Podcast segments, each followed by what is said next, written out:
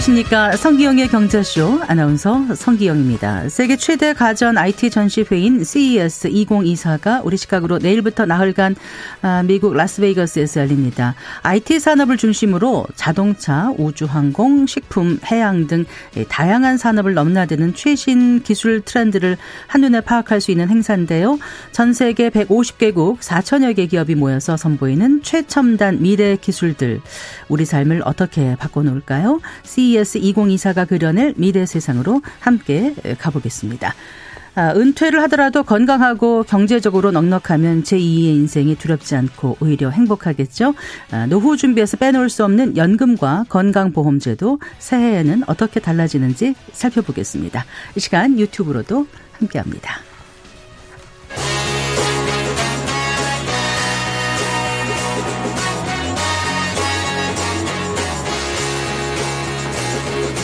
경제 시야를 넓혀드립니다. 투자의 지름길을 안내합니다. 돈 되는 정보를 발견하는 시간.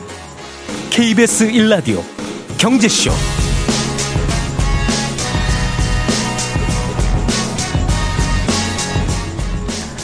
자, 오늘의 주요 경제 뉴스 어, 살펴보겠습니다. 경제 뉴스 브리핑 손석구 경제평론가와 함께합니다. 어서 나오십시오. 네, 안녕하십니까. 안녕하세요.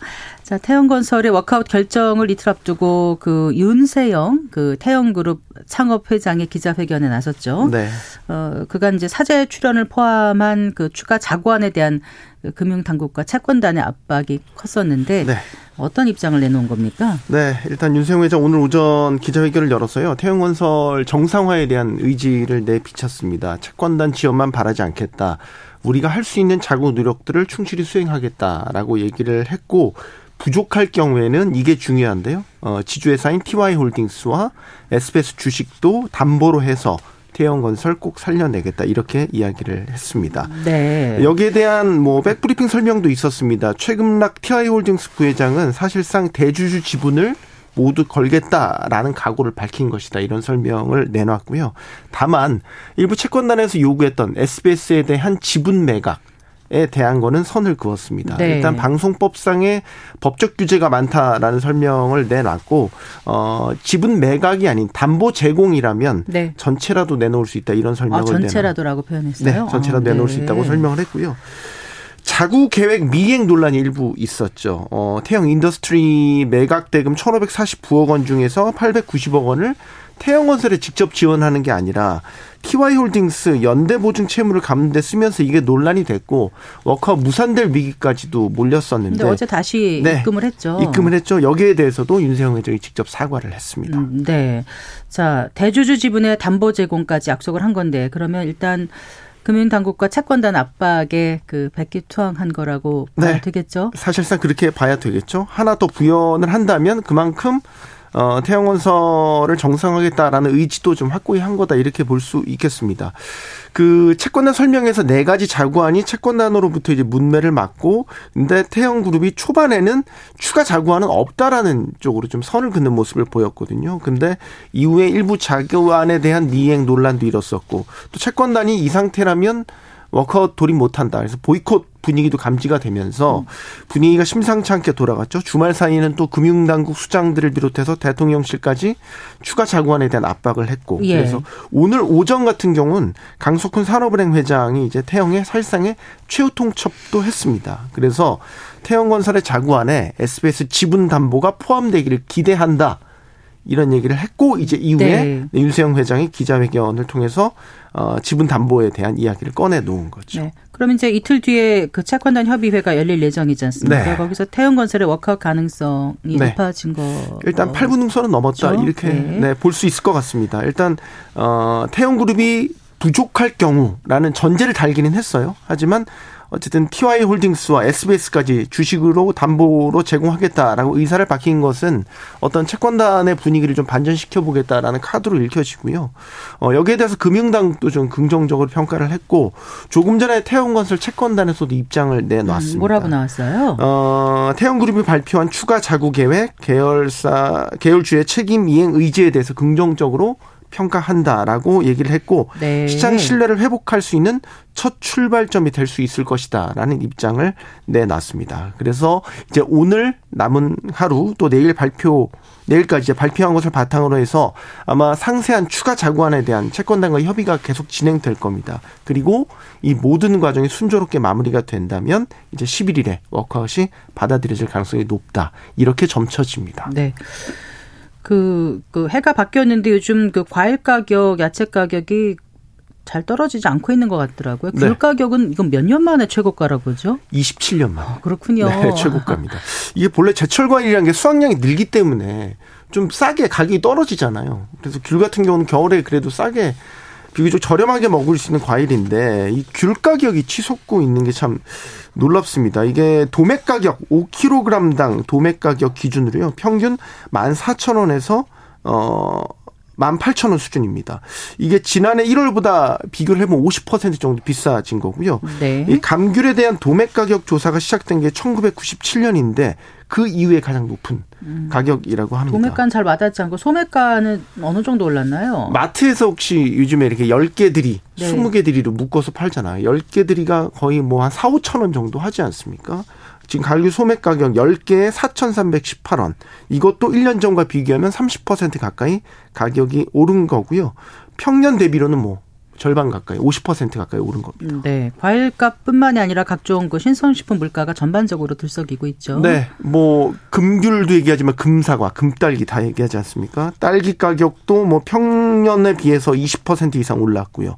사과 같은 경우도 소매 가격이 약 30% 가까이 올랐고요. 배도 뭐 마찬가지입니다. 30% 가까이 어, 올랐고요. 지금 이렇게 과일 가격이 계속해서 오르는 거는 일단은 이상 기온을 최근에 이제 날씨도 굉장히 추웠고요. 그래서 작황이 전반적으로 계속해서 안 좋다라는 점 그리고 명절까지 지금 설 연휴도 뭐 앞두고 있기 때문에 좀 수요도 많고 해서 가격이 좀 좀처럼 안정화되지 못하고 있습니다. 뿐만 아니라 지금 과일값도 그렇지만 최근에 달걀값도 네. 들썩입니다. 지금 계란 달걀 한 판에 평균 소비자 가격 7천 원을 넘기면서 한 달 사이에 또 13% 넘게. 어, 이게 7천 원이요? 네. 한 판 가격 39. 아, 그렇군요. 네. 10개 좀 넓은 깜짝 놀랐습니다. 네, 아 예 네. 10구가 아니고요. 네. 정부가 이제 그 과일값 잡기 위해서 뭐 올해 상반기에 이제 관세도 좀 낮추고 해서 수입 과일에 대한 들여오는 30만 톤 과일 들여올 계획을 갖고 있고요. 또 이달 말에는 설 연휴 앞두고 민생 안정 대책 발표하는데 여기에 식품 물가 안정책 담을 계획입니다. 네. 그리고 그 우주항공청 특별법이 국회 본회의를 통과했죠. 네. 어, 이제 출범이 가시화되는 거네요. 네, 그렇습니다. 우주항공청 특별법 과학기술정보통신부 산하에 이제 차관급의 우주항공청 을 신설하는 내용을 골자로 하죠. 우주항공청을 이제 감독하는 국가우주위원회라는 것도 있는데 이게 총리실 산하였는데 대통령실 직속으로 어, 격상이 됩니다. 그래서 네. 대통령이 직접 위원장을 맡게 되고요. 이 특별법 시행 시기가 원래 공포 후 6개월이었는데 앞당겨집니다. 4개월 뒤로 앞당겨져서 지금 1월이니까요. 5월에서 6월 정도면 이제 우주항공청이 출범이 될 것으로 전망됩니다. 우주항공청 설립은 윤석열 정부의 국정과제였습니다. 그래서 윤 대통령이 지난 2022년 11월에 우주경제 로드맵을 발표를 했고 그 발표한 지 1년 2개월 만에 이제 관련 법안이 국회 문턱을 넘은 셈이 됐습니다. 음, 네. 자, 우주항공청 설립되면 우주항공 분야에서 획기적인 발전을 좀 기대해 볼 수 있을까요? 네. 일단 이제 시작이죠. 이제 잘해야죠. 잘해야 되는데 중요한 건 우주항공과 관련된 어, 어떤 총괄 컨트롤 타워가 생겼다는 건 상당히 의미가 있습니다. 한국 우주 산업이라는 게 이제 막대한 예산도 들이고 시간도 필요하기 때문에 컨트롤 타워가 없으면 중간에 흔들릴 가능성이 높은데 주요 우주 강국들이라고 하는 나라들에선 다 우주 전담 기관을 설치해 두고 있습니다. 뭐 우리 주요 20개국 중에서는 우리도 포함이 되는데 우리나라만 없었어요. 그런 우주항공청이 설립이 됐다는 거는 일단 의미가 있겠고 일단 네. 청급이기 때문에 차관급 기관이거든요. 차관급 기관 정도가 독 생기면 독자적인 정책 예산을 확보할 수가 있기 때문에 네. 어, 상당히 의미가 있다라고 볼 수 있겠고 이게 국가기관이긴 하지만 우리가 미 항공우주국 나사를 벤치마킹했다고 말씀을 이제 드리고 있거든요. 이게 무슨 말이냐면 국가기관이지만 그 안에 핵심적인 DNA는 민간이 주도를 합니다. 음, 네. 그래서 민간의 우수한 역량, 인재들을 이 우주항공청 안으로 끌어들여서 그들이 좀 여러 우주항공과 관련된 기획, 장기적인 프로젝트들을 주도할 수 있도록 만드는 게 핵심이 될 것 같습니다. 네. 그래서 이게 국가기관인데 여러 가지 이제 국가 공무원법상의 어떤 규제나 이런 것들을 폐지를 했어요. 뭐 아. 예를 들면 공무원 보수 상한을 폐지했거나 그래요? 네. 조직 안에 뭐 민간 전문가의 비율이 보통 20%로 제한돼 있는데 이것도 없앴습니다. 네. 이 얘기는 이 안에 어떤 최고급 인재들을 불러들여서 어 좋은 높은 연봉, 훌륭한 인재들을 불려들어서 국가 주도의 어떤 대형 프로젝트를 이들이 주도할 수 있도록 맡기겠다라는 뜻이고 이런 대형 프로젝트들은 물론 국가가 주도해서 어, 추진을 하지만 그 밑에 있는 여러 가지 소규모 프로젝트들은 또 민간과의 협력이 중요하거든요. 이런 것들이 산학연 협력 체계가 이 우주항공청을 통해서 잘 구축이 되는 게 중요하고요. 마지막 하나. 네. 우주항공 산업은 국제 협력도 되게 중요합니다. 그렇죠. 그동안 우리나라가 이 컨트롤 타워 전담 기관이 없었기 때문에 좀 각 부처별로 흩- 흩어져 있었거든요. 기능들이 이런 것들이 이제 한 곳으로 모아졌기 때문에 국제 협력에 있어서도 우리가 조금 더 적극적이고 주도적으로 나설 수 있게 용이해졌다. 됐다. 이런 네. 부분들을 좀 긍정적으로 평가할 수 있겠습니다. 우리 이 나라의 우주 개발 로드맵을 보면요. 궁금해요. 어느 정도 어, 계획을 잡고 2032년에 달. 착륙을 하겠다라는 계획을 세웠고요. 어, 언제요? 2032년. 오, 8년 뒤. 네. 아, 2045년에 화성 착륙을 목표로 하고 있고요. 네. 유인, 그러니까 사람이 직접 우주로 나가는 거는 2045년 을 목표로 하고 유인. 유인. 유인. 네. 네. 음. 무인은 이제 사람이 없는 거고 유인. 어, 유인은 이제 2045년. 물론 미국이나 뭐 중국 여러 선진국들에 비해서 늦긴 했지만 우리도 어쨌든 빨리 따라잡아야 되는 시급함이 있는 거고요. 올해 좀 기념비적인 해가 될 수도 있습니다. 그러니까 글로벌하게도 우주항공 프로젝트들이 많거든요. 대표적인 게 50여 년 만에 달 착륙 프로젝트가 다시 가동됩니다. 네. 그래서 미국에서 이제 아르테미스라는 우주선이 발사가 돼서 2호와 3호가 이제 연달아서 올해 내년 발사가 되는데 네. 어 다시 한번 달에 사람이 착륙하는 모습을 볼 수 있게 될 겁니다. 그래서 올해가 우리나라로 따지면 우주항공청 전담 기관이 살리는 생기는 이제 그런 기념비적인 해. 글로벌하게 봐도 달 탐사 프로젝트 같은 좀 이렇게 눈에 띌 만한 어, 주목할 만한 프로젝트들이 여러 시행된다라는 거 참고해 두시면 되겠습니다. 네. 잘 들었습니다. 고맙습니다. 네, 고맙습니다. 경제 뉴스 브리핑 손서구 경제평론가와 함께 했습니다.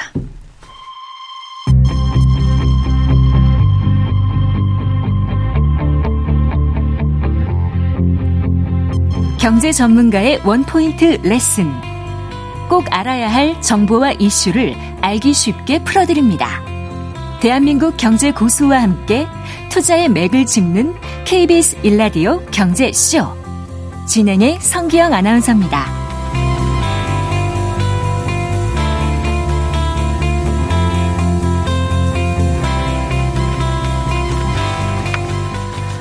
네, 4시 18분입니다. 자, tech 업계의 설날로 불리는 소비자 가전 전시회 CES. 아, 올해 CES가 주목한 이슈와 tech 트렌드는 무엇인지 어, 짚어보겠습니다. 서울경제신문 강혜령 기자 스튜디오에 모셨습니다. 반갑습니다. 네, 안녕하십니까. 안녕하세요. 네. 제 이름도 좀 남자 같 이름 같긴 한데 강혜령 기자님은 또 여자 이름 같은데 또 남성. 예, 그런 질문 굉장히 많이 받습니다. 네. 네, 네. 그 해- CES가 이제 미국 네. 라스베이거스에서 네. 해마다 열리는 전자제품 전시회다 이렇게 이제 많은 분들이 알고 계신데 네. 구체적으로 어떤 행사인지 좀 행사 개요를 먼저 좀 설명해 주세요. 네, 이 CES는 1967년 뉴욕에서 소규모로 시작한 전시회입니다. 그때는 한 16,000명 정도 어, 참가했던 전시회인데 이게 Consumer Electronic Show의 줄임말이에요. 그래서 네. 소비자 가전을 위주로 전시를 하는 게 컨셉인데 요즘은 그렇지 않습니다.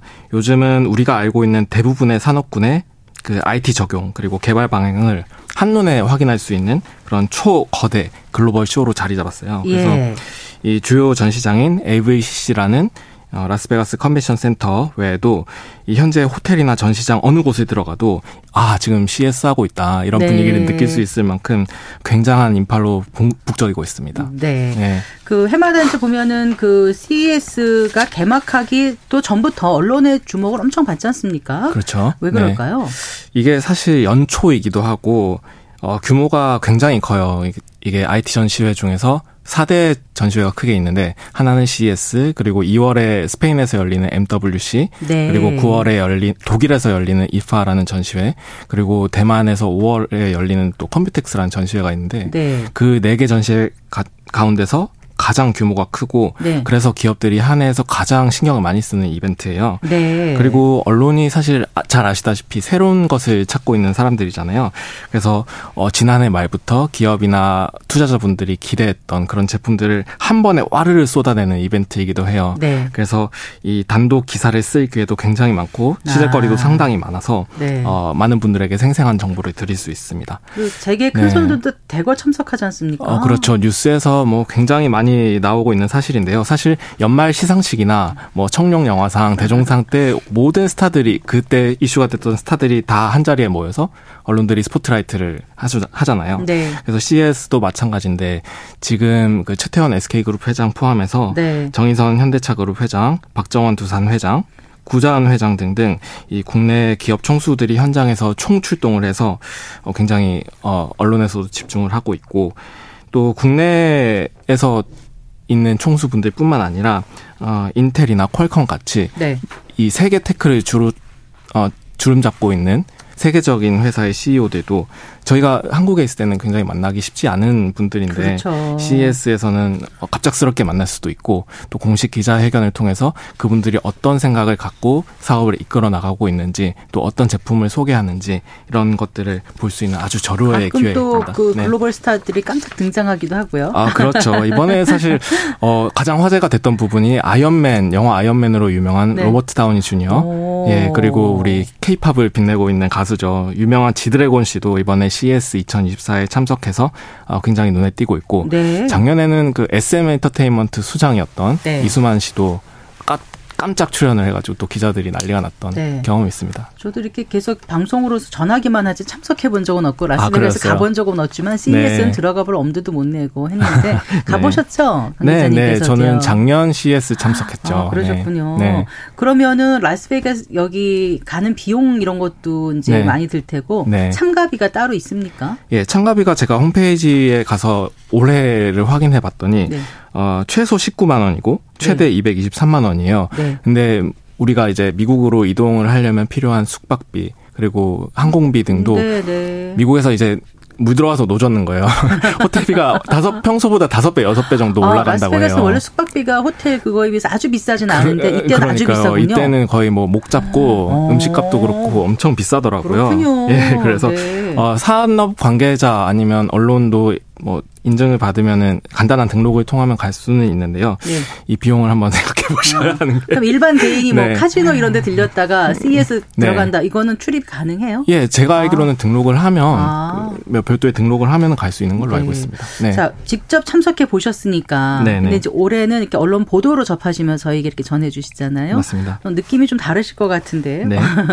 어떠세요? 그렇죠. 아 사실 저는 작년에 너무 그 감명을 많이 받았던 전시회라서 네. 어 우선 이제 가보면은 분위기가 굉장히 압도가 됩니다. 네. 어 사실 라스베가스 하면 아까 뭐 말씀해주신 부분도 있지만 카지노 네. 아니면 굉장한 쇼, 뭐 네. 화려한 조명 이런 것들이 굉장히 눈에 띄잖아요. 엔터테인먼트적인 것들이 많은데 네. 이 적어도 CES 기간 같은 경우에는 세상의 모든 첨단 기술이나 아니면 이 기술과 관련된 사람들이 집중되어 있기 때문에 어떤 굉장히 특별한 느낌을 받아요. 네. 특히 요즘은 그 어, 동영상 많이 보셨겠지만 그 스피어라는 네. 건물이 하나 구형 대형 예, 구형 예. 건물이 생겼잖아요. 또 그래서 또 사람들이 테크에 대한 기대감이 훨씬 더 올라가고 있는 것 같고 아, 그래요. 이 규모를 사실 좀 설명을 드리면 어, 수치가 굉장히 와닿을 것 같아서 이게 전시되는 공간만 20만 어, 제곱미터라고 합니다. 20만 제곱미터면 예. 한, 한 국- 7천 평? 어 아니죠? 20만 아그 정도 네, 되죠? 그 7천 정도 평. 되겠네요. 네, 네, 그 정도 되겠네요. 네. 그러니까 이게 6천 규모가 평, 네. 어 축구장 국제 규격의 축구장이 한 7천 제곱미터 정도 되니까 네, 네. 한 축구장을 30개 정도 만들 수 있는 네. 그런 넓이고요. 또 어, 올해 C, CS 주최 측은 CTA에서 올해 CS는 13만 명 정도 이상이 올 아, 거라고 네, 해요. 네. 이 인구가 거의 종로구의 인구 수랑 맞먹는 규모니까. CTA가 미국 소비자 기술협회 말씀하시는 맞습니다. 거죠? 네네네.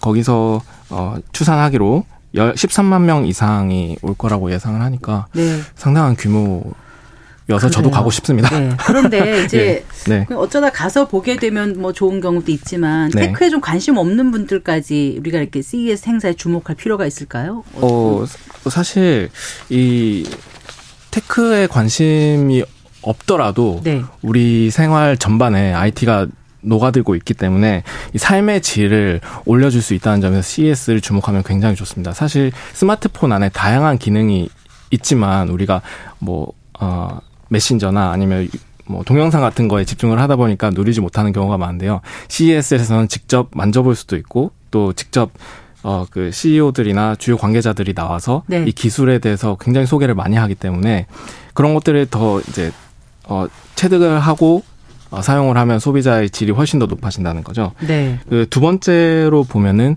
어, 투자 측면에서 굉장히 좋은 insight를 얻을 수 있습니다. 어, 사실 요즘 청취자분들 주식 투자 굉장히 많이 하시잖아요. 그래서 음. 어, 그때 국내 기업은 물론이고 아주 외국 기업까지 폭넓게 보시는 추세인데 돈의 흐름과 트렌드를 읽을 수 있다는 측면에서 굉장히 어, 좋습니다. 네. 네. 예를 들어서요? 어, 예를 들면 지난해에 기조 연설자가 리사수 AMD CEO가 아, 네. 계셨어요. 네. AMD는 뭐 아시겠지만 세계 최고의 반도체 회사 중에 하나잖아요. 네, 이분이 지난해 기조 연설에서 가장 강조했던 부분이 AI 반도체였습니다. 음, 네. 근데 뭐 지난해 AI 아, 네, 반도체 네네. 네. 내내 난리였잖아요. 그래서 챗 GPT 출시 이후에 AM 아, AI 반도체가 거의 없어서 못 팔 정도였는데 AMD의 주가도 어, 실제 지난 1년 새 두 배 이상 오르기도 했지만 AMD 라이벌인 엔비디아, AI 네, 반도체 네. 1위 엔비디아가 주가가 1년 사이에 3배나 급등을 했었잖아요. 그래서 연초에 CES 때 얻은 리사수에게 얻은 어, insight로 AI 칩의 가치를 알아보시고 네. 연초에 투자하셨던 분들은 지금 겨울이 아주 따뜻하시지 않을까 그렇게 생각합니다. 그래서 네. 어, CES에서 발표하는 거대 기업 외에도 음, 네. 뭐그 거대 기업과 관련된 파트너사들 그리고 이런 어 기업들을 보면서 안목을 넓힐 수도 있고 네. 또 가치가 낮은 기업들을 체크했다가 또 대박이 날 수도 있는 음, 그런 그러니까 이제 삶의 질을 있죠. 높일 수도 있지만 투자 네. 측면에서 그렇죠. 어, 돈의 흐름을 잘 파악하는 나는 할 수 있다는 측면에서 도움이 네. 된다 이런 말씀 해주셨고요. 맞습니다. 네. 근데 이제 CES가 해마다 이제 소비자 입장에서 그 중요한 tech 트렌드 선정하고 있지 않습니까? 네. 그럼 2024년에 우리가 네. 좀 주목해 봐야 할 tech 트렌드는 어떤 걸까요? 네, 이 아까 말씀해 주셨던 CTA 측에서 어 CES 그 미디어데이 첫째 날에 주목해야 할 2024년 tech 트렌드라는 이름으로 어, 음. 올해 tech 트렌드를 전망을 했거든요. 미디어 데이는 그러니까 정식 네. 개막 하루 전에 그렇죠. 미디어들만 네, 상대로 네. 하는 거죠. 그렇죠. 미디어도 네. 초대하고 또 거, 어, 주요 기업 아주 어, 볼만한 기업들을 초대해서 소개도 네. 하고, 하고 하는 자리인데요. 네. 그때 총 여섯 가지 어, 트렌드를 전망을 했습니다. 어, 한 가지씩 설명을 드리면 하나는 네. AI예요. 뭐 요즘 AI 빼면은 거의 말리 힘들 정도로 IT에서는 굉장히 유행인데 생성형 AI 그리고 생, AI 생태계가 더 확장될 것으로 내다봤고요. 네. 또 하나는 지속 가능성입니다. 네. 사실 요즘 환경 이슈도 굉장히 이슈가 되면서 ESG라는 용어도 굉장히 많이 쓰이고 있는데요. 어, 원자력 또는 수소와 같은 아주 환경을 절약할 어, 좋게 만들 수 있는 에너지에 대해서 어, 주목해 봐야 한다고 설명했고 네. 그리고 전기차입니다. 아. 어, 전기차는 사실 몇 년 전부터 유행이 굉장히 많이 되고 있긴 하지만 요즘은 이제 수요가 더 커지고 또 할 수 있는 전기차로 할 수 있는 어떤 애플리케이션이 훨씬 많아질 거다 이렇게 전망을 했고요. 네. 또 소프트웨어적인 측면도 있습니다. 우리가 PC나 스마트폰 같은 하드웨어뿐만 아니라 어, 그 안에 탑재되는 예를 들어서 ChatGPT가 같은 소프트웨어 수요가 훨씬 더 많아진다는 점에 주목을 했고요. 네. 또 K 콘텐츠도 언급했습니다. 우리 아 그래요? 예, 오. 뭐 BTS와 아미 그리고 오징어 게임 같은 그런 K 콘텐츠가 우리 생활 속에 더 더욱 더 깊숙하게 자리할 거라는 것도 있었고요. 그리고 게임에서 조금의 변화도 있었습니다. 네. 모바일 게임, 콘솔 게임, PC 게임 같이 이런 분야별로 나눠졌던 게임들이 좀 더 융합되면서 어, 다양한 형태로 발전을 할 거다 이렇게 전망을 했었습니다. 음, 네, 그래요. 네. 어, 역시 뭐 올해 CES에서 가장 뜨거운 이슈는 AI인 것 같아요. 맞습니다. 네. AI가 사실 어 정말 지난해부터 챗GPT 이후에 유행이 되고 있잖아요. 그래서 올해도 AI를 좀 더 주목을 하는 부분이 있는데요. 어, CTA 같은 경우에도 매년 참가 업체들 사이에서 기술 혁신 사항이라는 거를 줘요. 네. 근데 올해는 AI 부문이라는 것을 따로 신설을 했고 네. 그 전체 어, 혁신상 수상작 중에 어, 처음 시도하는 건데도 7%가 어, AI 부문에서 나왔어요. 네. 그리고 기업들의 관심도 굉장히 높은 편인데요. 어, 아예 삼성전자는 CES 시작 전에 5개 광고를 가, 엄청 크게 걸었는데 음. 거기에 있는 슬로건이 All for AI예요. All for AI. 네. 모든 것은 AI를 위해서다. 그렇죠. 모든 사람들을 위한 AI. 아, 모든 사람을 위한 AI. 예, 그래서 네. AI 제, 어, 제품 곳곳에 AI를 심어서 우리가 좀 더 어, 윤택한 삶을 만들어 주겠다 이런 취지의 슬로건이고요. 네. 사실 또 요즘에 어, A, on-device AI라는, AI라는 말이 굉장히 유행하고 네, 있잖아요. 네, 네. 말 그대로 어, device 위에 기기 위에 탑재했다는 그렇죠. 거죠. AI가 올라간다는 네. 건데, 그러니까 사실 AI가 요즘에는 잘 보, 아, 그, 요, 지금까지는 잘 보이지 않았지만, 네. 이제 소비자들 바로 가까이에서 네. AI가 탑재가 돼서 네. 소비자들의 어떤 어, 삶을 더 윤택하게 만들어주겠다 아, 이런 네. 어, 컨셉이라서 그것도 굉장히 획기적인 것 같아요. 맞습니다. 네. 예, 우리 가까이에 다가온다는 얘기니까요. 그래서 어, PC뿐만 아니라 우리 AR 헤드셋 이런 것들도 음. 예, 굉장히 주목을 많이 끌 걸로 예상이 그렇군요. 되고 있어요. 예. 자동차 분야는 어떻습니까? 예, 자동차도 굉장히 재밌는데요. 어, 최근 몇 년부터 CES가 아예 자동차관을 따로 만들었어요. Consumer Electronic Show인데 네. 자동차관을 아예 따로 만들어서 운영을 하고 있어요. 그래서 어, 자동차가 최근에 자율주행뿐만 아니고 전기차 추세로 돌아 가면서 네. 거대한 스마트폰처럼 아예 변하고 있거든요. 그래서 일본 소니가 네. 또 전시관을 운영하는데 전자제품 말고도 혼다랑 합작한 전기차를 아주 떡하니 세웠어요. 이- 음. 뭐 작년에도 그래서 사람들이 굉장히 주목을 많이 했었는데 네. 뭐 삼성전자나 에- LG전자 그리고 LG 디스플레이 같은 어 기존에는 전자제품 위주로 하던 회사들도 아예 자동차관을 따로 만들어서 관리를 하거나 네. 또 자동차 관련한 부품들을 소개를 하면서 굉장히 네. 또 이슈가 되고 있습니다. 그래요. 네. 그럼 우리나라 기업들은 주로 어떤 걸 보여줄 계획입니까 이번에? 네, 우리나라 기업들도 아마 AI에 집중을 할 것으로 생각이 되는데 어 대기업 뭐 삼성전자, LG전자 외에도 어 784개의 기업이 참가를 합니다. 우리나라에서요. 네, 네. 미국, 중국 다음으로 3위인데요. 그렇군요. 예. 우선 가장 주목을 끄는 부분이 저는 개인적으로는 정기선 HD 현대 부회장의 기조연설이라고 생각을 해요. 이 HD 현대는 사실 선박을 만드는 회사이잖아요. 그런데 기조연설을 해요. 그렇죠. 오. 예. 근데 이게 한국에서는 전자 말씀하신 것처럼 전자 기업이 아니고서는 처음으로 CS 기조 연설에 등장을 하는 사례라고 해요. 그래서 이 자리에서 AI의 어떤 확장성, 네. 우리가 선박을 만들 때 어떻게 AI를 적용하느냐, 그리고 배들이 움직일 때 어떻게 AI 시스템을 적용해서 움직이느냐 아. 이런 것들을 중요하게 얘기할 걸로 보이고요. 네. 아 이건 이 연설은 현지 시간으로 10일 오전 9시입니다. 오프닝 할 때 하는군요. 아, 기조 연설이니까. 예, 예, 맞습니다. 네. keynote니까 굉장히 사람들의 시선이 많이 쏠리는 거예요. 네. 이게 전부 다 그러면 아까 말씀하신 네. 라스베가스 컨벤션 센터 LVCC에서 다 열리는 거예요? 어. 층이 여러 개가 이렇게 있습니까? 아니면 어, 여러 네. 그 옆에 전시관 옆에 다른 호텔들 이런 데 나눠서 합니까? 어떻습니까? 예, 나눠서 아. LVCC에서 하기에는 너무 큰 전시회라서 아하. 라스베가스 통째로 그냥 CES라고 음. 봐주시면 될것 그러니까 같아요. 전시 면적이 아까 예. 20만 제곱미터라고 하셨는데 예, 3.3으로 7,000 나누면 네 네 네. 6 천 아 6만 500평이더라고요. 아, 그래요? 아, 7,000평은 아니군요. 아, 6천으로 네. 아까 잘못 말씀을 드려가지고 아니 그렇게 거대한데 왜 6천밖에 안 되지 혼자 생각을 하다가 아, 지금 네네네. 잠깐 계산해 보니까 네네네네. 아, 네 6만 평이 네. 좀 넘는 네. 정말 어마어마한 네. 음, 규모네요. 네. 그리고요 이미 음. 잠깐 봤는데 네. 그 온라인 상에서 이미 이제 화제가 된 게 삼성하고 그 네, LG가 선보인 투명 TV. 어, 현장에서 본 분들도 굉장히 놀라는 것 같고 저도 네. 보니까 아주 깜짝 놀랐어요. 어, 저런. 게 있구나. 네, 저도 가고 싶었어요. 가능하구나.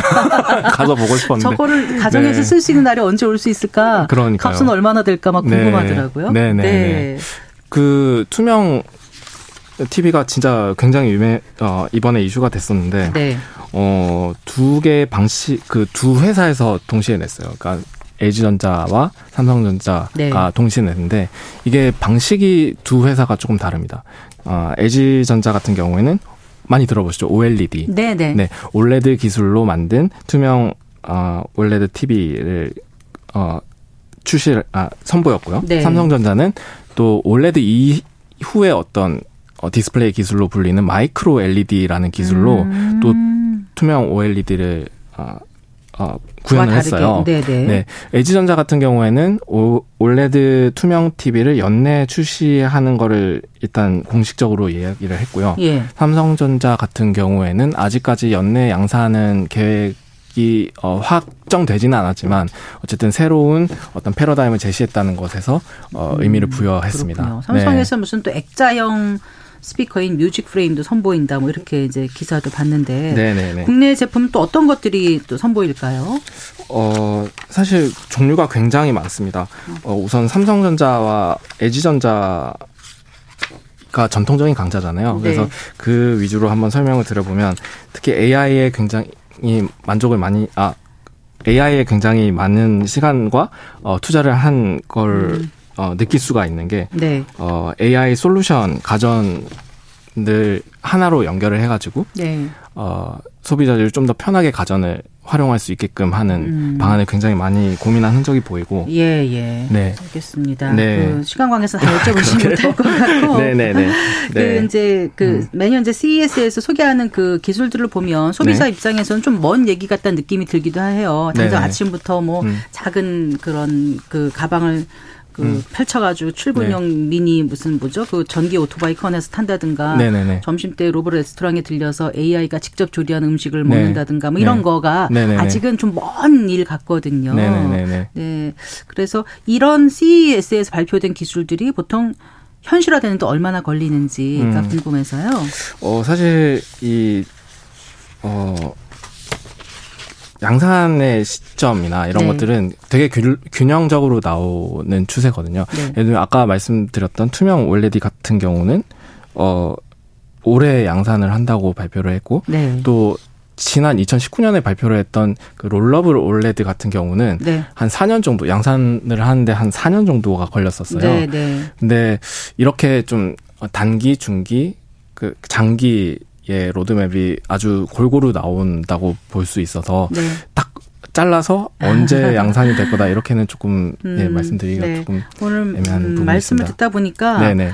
멀리 떨어진 남의 얘기가 아니라 우리 네네네. 실생활에 도움이 될 수 있는 그런 것들이 많이 나온다는 생각에 좀 네. 관심 갖고 지켜보면 좋을 것 같다는 생각이 들었거든요. 네네. 그래서 CES 관련한 기사를 네. 좀더좀 재미있게 즐길 수 있는 팁을 주신다면 음, 어, 사실 있을까요? 분야가 너무 많아요. 이게 네. 분야가 한 42가지 정도 된다고 해요. 이, 어, 워낙 뭐 차량도 있고 전자제품도 있고 너무 많으니까 탁 하나만 뭔가 골라 보셔가지고 네. 예를 들면 전자제품, 난 오늘 전자제품 볼래. 난 오늘은, 어, XR 기기, XR 헤드셋에 대해서 보고 싶어. 네. 이렇게 탁 하나만 집어서 뭔가 분석을 하시거나 기사를 찾아보시면 훨씬 더 풍부한 정보를 음. 어, 얻으실 수 있을 것 같습니다. 네. 사실 선택과 집중이 필요한 전시회라는 자기 생각도 저는 분야로 들었습니다. 해서 들어가서 맞습니다. 그 네. 기사를 보고 혹시 동영상이나 이런 거로 제공이 되는 그 네. CES 자체에서 공급해 주는 그런 것도 있나요? 예, 예, 예. 아. 키노트도 관람을 할 수 있는 걸로 저는 알고 있습니다. 아, 네. 그래요. 네. 알겠습니다. 이게 그러면은 네. 현재 시간으로 9일부터 네. 12일까지죠. 2일까지 해마다 1월 요때쯤 예, 요맘때쯤 아, 네, 나흘간 시작이 되고요. 열리는군요. 네, 네, 네. 네. 네, 오늘 그 CES 2024에 대해서 아주 관심 있게 잘 들어봤습니다. 네. 고맙습니다. 네, 감사합니다. 네, 서울경제신문 강혜령 기자와 함께했습니다.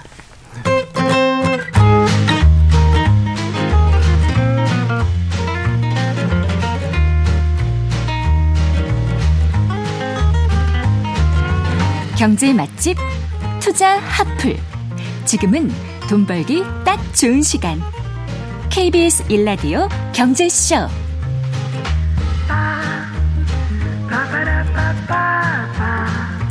은퇴를 앞둔 분들에게 노후에 가장 걱정되는 게 뭐냐고 물으면 어김없이 돈과 건강을 꼽습니다. 노후 준비에서 연금과 건강보험을 빼놓을 수 없는 것도 바로 이 때문인데요. 오늘은 2024년 새해를 맞아 연금과 건강보험 제도에 어떤 변화가 있는지 짚어보도록 하겠습니다. 미래에서 투자와 연금센터의 김동혁 상무와 함께하겠습니다. 어서 나오십시오. 예, 안녕하십니까? 안녕하세요. 먼저 기초연금부터 좀 살펴볼까요? 기초연금 대상자 선정 기준이 달라졌다면서요? 어, 기초연금은 만 65세 이상이고 대한민국 국적을 가지고 계시고 국내에 거주하시는 어르신 중에서 소득 인정액이 선정 기정액 이하인 사람들한테 지급을 해주는 제도입니다. 네. 근데 다만 이제 공무원연금이나 사학연금, 군인연금, 별정우체국연금 같은 직영연금 받으시는 분이나 그 배우자분은 이제 이제 대상에선 제외된다라고 보시면 되는데 네.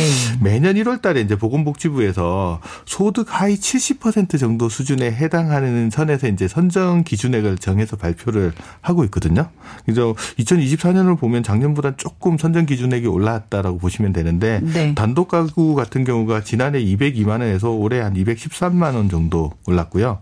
부부 가구 같은 경우가 지난해 323만 2천 원에서 올해 340만 8천 원으로 한 17만 6천 원 정도. 뭐 단독 가구나 부부 가구 합- 합쳐서 뭐다5% 정도 기준이 올랐다고 보니까 네. 대상자가 조금 늘어난 부분들이 있을 겁니다. 네. 근데 이제 단독 가구 부부 가구 한 5% 정도 오른 이유가 뭐냐라고 물어봤더니 이제 노인 평균 소득이 지난해보다 한10.6% 정도 오른 거로 나오거든요. 네. 어, 소득은 네. 한10% 올랐는데 왜 기준은 5%밖에 안 올랐느냐 이렇게 또 질문을 하시더라고요. 그래서 찾아봤더니 선정 기준액이 한 5% 정도밖에 안 오는 거는 지난해 공시지가 부동산 아. 가격이 상당히 하락한 부분들이 있는데 특히 노인들이 소유한 주택 가격이 평균 한 13.9% 정도 하락했다고 합니다. 그래서 그게 반영되니까 전체적으로 봤을 때 재산 부분의 하락 부분들이 있어서 전체 기준 금액은 한 5% 정도 상향되는 선에서 정해졌다 네. 보면 될 것 같습니다. 그런데 소득 인정액 이게 어떻게 계산됩니까? 한 달 동안 벌어들인 수입이라고 생각하기엔 좀 다른 것 같아요.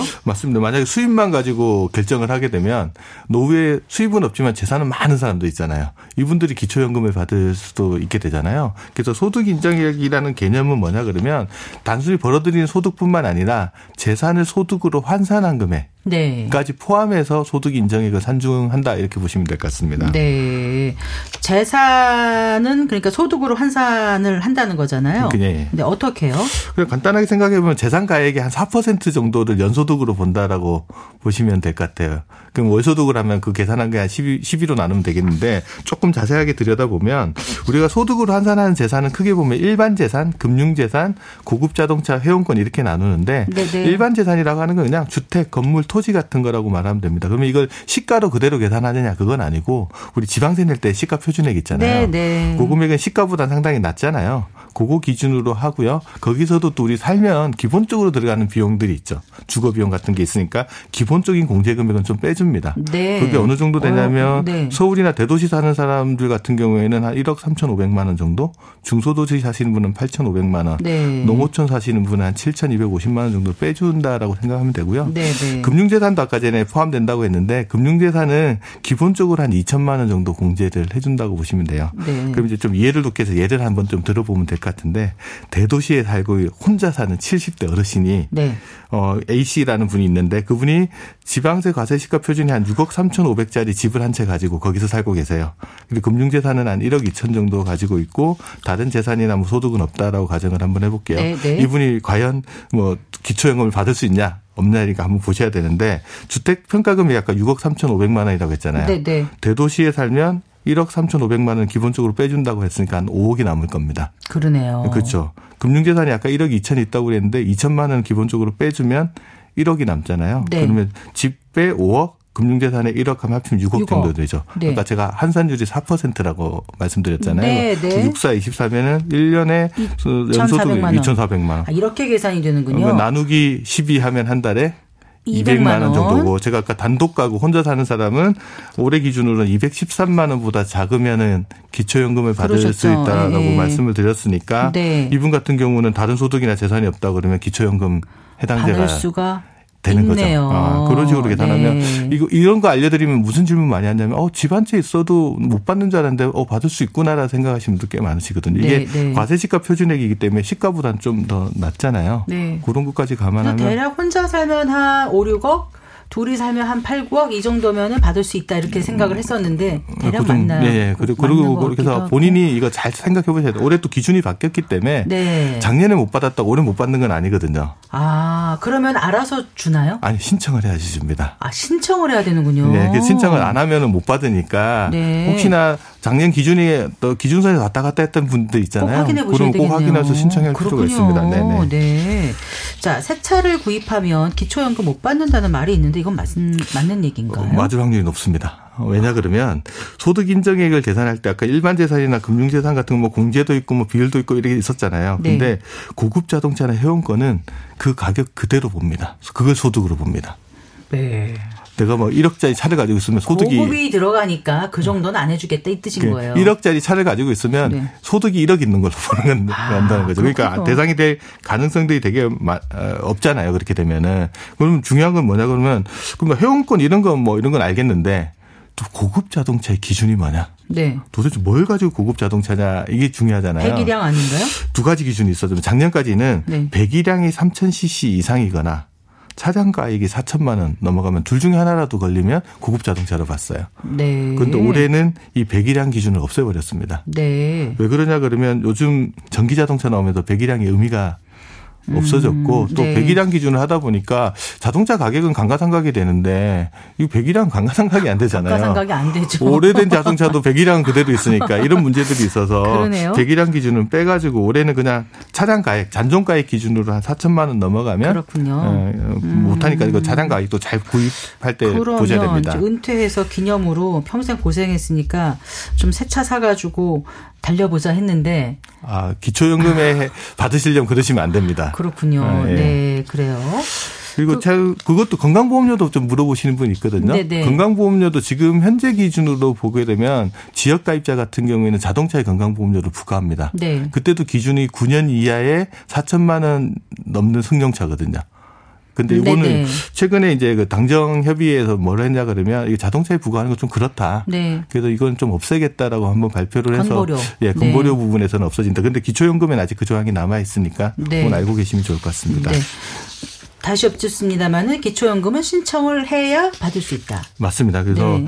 기초연금 같은 경우는 주소지랑은 상관없습니다. 그냥 전국의 읍면동 행정복지센터나 네. 국민연금공단 지사 아니면 보건복지부 인터넷 포털 사이트 복지로 있거든요. 네. 거기서 신청을 하시면 되고요. 2024년에 65세가 돼서 새롭게 기초연금 받으시는 분들 있잖아요. 네. 그런 분들은 생일이 속하는 달, 그 달보다 한 달 전부터 신청을 하실 수 있습니다. 예를 들어 1959년도 4월 출생자 같은 경우에는 이분 같은 경우에는 올해 3월 1일부터 기초연금을 신청하시면 4월 달부터 받으실 수 있다. 그래서 올해 생일 돌아오시고 65세 되시는 분들은 한 달 전에 신청하셔야지 제때 받으실 수 있다. 그렇게 기억하시면 될 것 같습니다. 네, 그렇군요. 자, 이달부터 그 기초연금과 국민연금 수령액이 인상된다고 하잖아요. 예. 얼마나 늘어나는 거예요? 보통 기초연금, 국민연금, 공무원연금 같은 이제 공적연금은 매년 1월 달에 전년도 소비자 물가 상승률을 반영해서 인상을 하거든요. 네. 근데 최근 총무통계청에서 발표한 전년도 2023년도 소비자 물가 상승률이 얼마였냐면 3.6% 정도 됐습니다. 네. 그래서 공적연금 수급자, 그러니까 기초연금뿐만 아니고 국민연금 이런 거 수령하시는 분들은 다 작년보다 3.6%올 1월 달부터 더 받게 된다고 기억을 하면 됩니다. 연금액으로는 뭐 기초연금 같은 경우에는 지난해 같은 경우에 기준연금 받으시는 분이 한 32만 3,180원 받았는데 올해는 33만 4,628원 받으니까 11,000원 정도 좀 더 받는다. 라고 생각하시면 되고요. 국민연금 규모 크신 분이 비율로 올라가니까 네. 또 금액 많이 받으신 분 좀 더 많이 받으실 수 있을 것 네, 같습니다. 그래요. 자, 건보료 얘기 좀 해볼게요. 직장인들이 내는 건강보험료 올해도 오르겠 죠? 아닌가요? 안 오르나요? 이것도 많이 물어보신데 계속 매년 건강보험료 올라갔는데 올해 딱 희소식이 하나 있다 그러면 올해 건강보험료 동결됐습니다. 아, 그랬나요? 아, 예, 그래서 오, 네. 올해는 건강보험료 안 오릅니다. 그러니까 지난해 같은 경우에 직장인들 같은 경우는 자기 보수 월액의 한 7.09%, 네. 7.09% 보험료 납부했는데 올해도 동일하게 7.09% 납부한다. 소득의 변화가 없으면 건보료에도 변화는 없다. 다만 이제 건보료에 부과되는 게 네. 장기요양보험료가 있잖아요. 네. 이건 어떻게 내냐면 지난해 같은 경우는 자기 건강보험료의 12.81%를 장기요양보험료로 냈어요. 근데 요게 올해는 조금 오릅니다. 1.09% 정도 인상이 돼가지고 네. 올해는 자기 건강보험료의 12.95% 정도 장기 요양보험료가 나간다. 그래서 이제 올해 1월 달 급여 명세서 딱 찍어 보시면 음. 작년보다 건강보험료는 동일한데 장기 요양보험료가 조금 더 나가는 거를 0.14% 포인트. 그러니까 두개 합치면 한 8% 정도 되는데 아, 네. 회사에서 반내 주니까 한 4% 정도 낸다라고 보시면 되고요. 네. 지역 가입자도 마찬가지로 건강보험료는 동결됐고 어, 장기 요양보험료는 같은 비율로 인상됐다라고 보시면 될 것 같습니다. 네. 그 연금 소득에 대한 세금 부담, 아까 세금 부담도 완화된다고 하던데 어떤 부분이 달라지는 거죠? 거죠? 어, 우리가 흔히 이야기하고 있는 사적 연금 소득, 그러니까 연금 저축하고 IRP 저축하면 연말정산 때 세액공제 받으시잖아요. 그거 세액공제 받으려고 저축했던 금액하고 거기서 늘어난 운용 수익을 55세 이후에 연금으로 수령할 때 내는 게 이제 연금 소득세를 내는데 일반적으로 금융회사에서 연금 지급할 때 3.3에서 5.5% 세금 지급합니다. 네, 네, 네. 빼고 지급을 합니다. 네. 그 보통은 그걸로 다 끝납니다. 더, 더 이상 내가 신경 쓸 필요가 없는데 한 해 동안 수령한 연금액이 1,200만 원을 넘어가는 경우에는 네. 다른 소득하고 합산해서 종합 과세를 하게 되거든요. 네. 그 기준 금액이 1,200만 원이 작년까지였습니다. 네. 근데 올해부터는 그 기준이 1,200만 원에서 1,500으로 인상되니까 네. 상대적으로 종합과세에 해당되시는 분들이 이제 줄어들겠죠. 네. 그것들이 달라지는 부분이라고 보시면 되고요.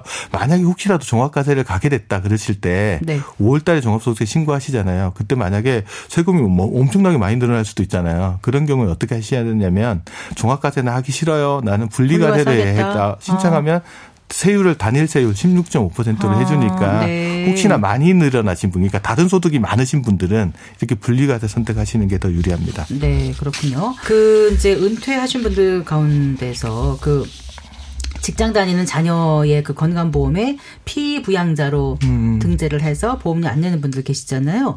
여기에는 어떤 조건 같은 거에는 변화가 없는 건가요? 이게 재작년에 한번 큰 변화가 있었는데 올해는 변화가 없다라고 보시면 됩니다. 보통 이제 퇴직하시고 나면 지역가입제 전환해서 건강보험료 내야 되는데 건강보험료가 부담스러운 경우에 자녀의 건강보험에 피부양자 등재하잖아요. 조건을 좀 따져봐야 되는데 네, 네. 소득하고 재산 두 가지 조건을 따져봅니다. 네. 일단 소득은 연소득이 2천만 원을 넘지 않아야 됩니다. 음, 근데 네. 사업 소득이 있으신 분 있잖아요. 네. 그 부분은 좀 조심하셔야 됩니다. 만약에 사업자 등록이 있는 경우에는 소득이 1원이라도 있으면 안 되고요. 아, 자기가 사업자 네, 등록 등록이 돼 있으면 네. 사업자 등록 안 되고 그냥 사업 소득이 있는 경우에 연 500만 원을 넘으면 안 됩니다. 음, 네. 소득 조건을 충족한다 그러면 이제 재산 조건을 좀 따져봐야 되는데 네. 일단 재산세 과세 표준이 9억 원을 넘어가면 안 됩니다.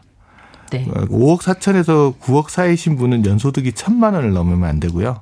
자, 재산세 가표가 5억 4천이 안 되시는 분들은 연소득 2천만 원 이하이시면 자녀의 건강보험에 피부양자 등재해서 보험료는 안 되고 건강보험에 대한 음. 네. 혜택은 볼수 있다. 그러니까 재산이 많거나 소득이 있거나 하면은 자녀 쪽으로 어렵다 이렇게 생각하시면 될것 네, 같아요. 맞습니다. 네.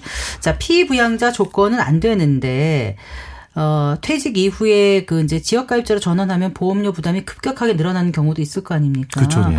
이럴 때 어떻게 뭐 다른 방법은 없는 건가요? 일단은 확인하셔야 될 게 지역가입자 전환하면 첫 번째 건강보험료 고지서가 나오잖아요. 네. 그 보험료 얼마 나오는지 확인할 수 있잖아요. 네. 그거랑 자기가 직장에서 급여 명세서에 찍혀 있는 건강보험료 있거든요. 네. 내가 냈던 거. 네, 네. 두 개를 비교해 보셔야 돼요.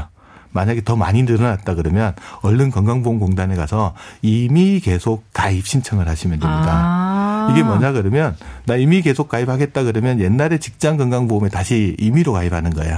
얼마 동안? 3년 동안. 아, 그렇게 혜택을 줘요. 그럼 지금 3년 동안은 직장에서 냈던 보험료만큼만 내게끔 해줍니다. 네. 근데 이거를 공식처럼 그냥 무조건 하면 문제가 뭐가 생기냐면 어, 퇴직하고 보험료가 줄었는데도 신청을 하면은 더 내는 경우도 생길 수 아, 있으니까. 그렇겠네요. 또. 이렇게 해서 확인을 꼭 해보시고 네. 늘어났다 그러면 신청하시고 언제까지 하셔야 되면 첫 번째 건강보험료 고지서 받잖아요. 네. 납부 기한 있잖아요. 네. 그 납부 기한에서 두달 이내에 하셔야 됩니다. 아, 그거 지나면 절대 안 예, 해줘요? 예. 그래서 아. 그 근데 보통은 이미 계속 가입자가 되려면 어떤 조건 이런 건 없고요? 어, 조건은 뭐냐 그러면 그러니까 과거에 직장 다녔던 기간 직전에 네. 한 18개월 이내에 직장 강- 건강보험료 가입 자격을 1년 이상 유지하면 되는데 네. 대부분 오래 직장 다니신 분들은 다 해당되신다고 보시면 될 것 같습니다. 음, 네.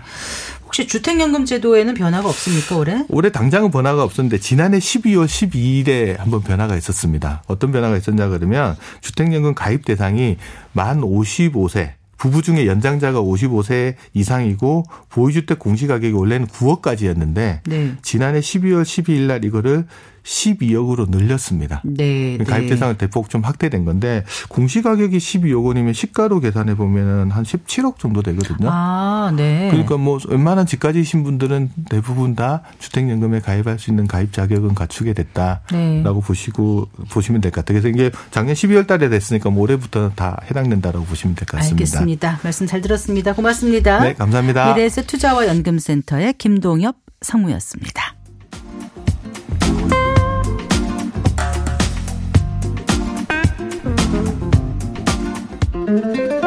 네, 마칠 시간이네요. 성기영의 경제쇼 오늘 순서는 여기까지입니다. 저는 아나운서 성기영이었습니다. 고맙습니다.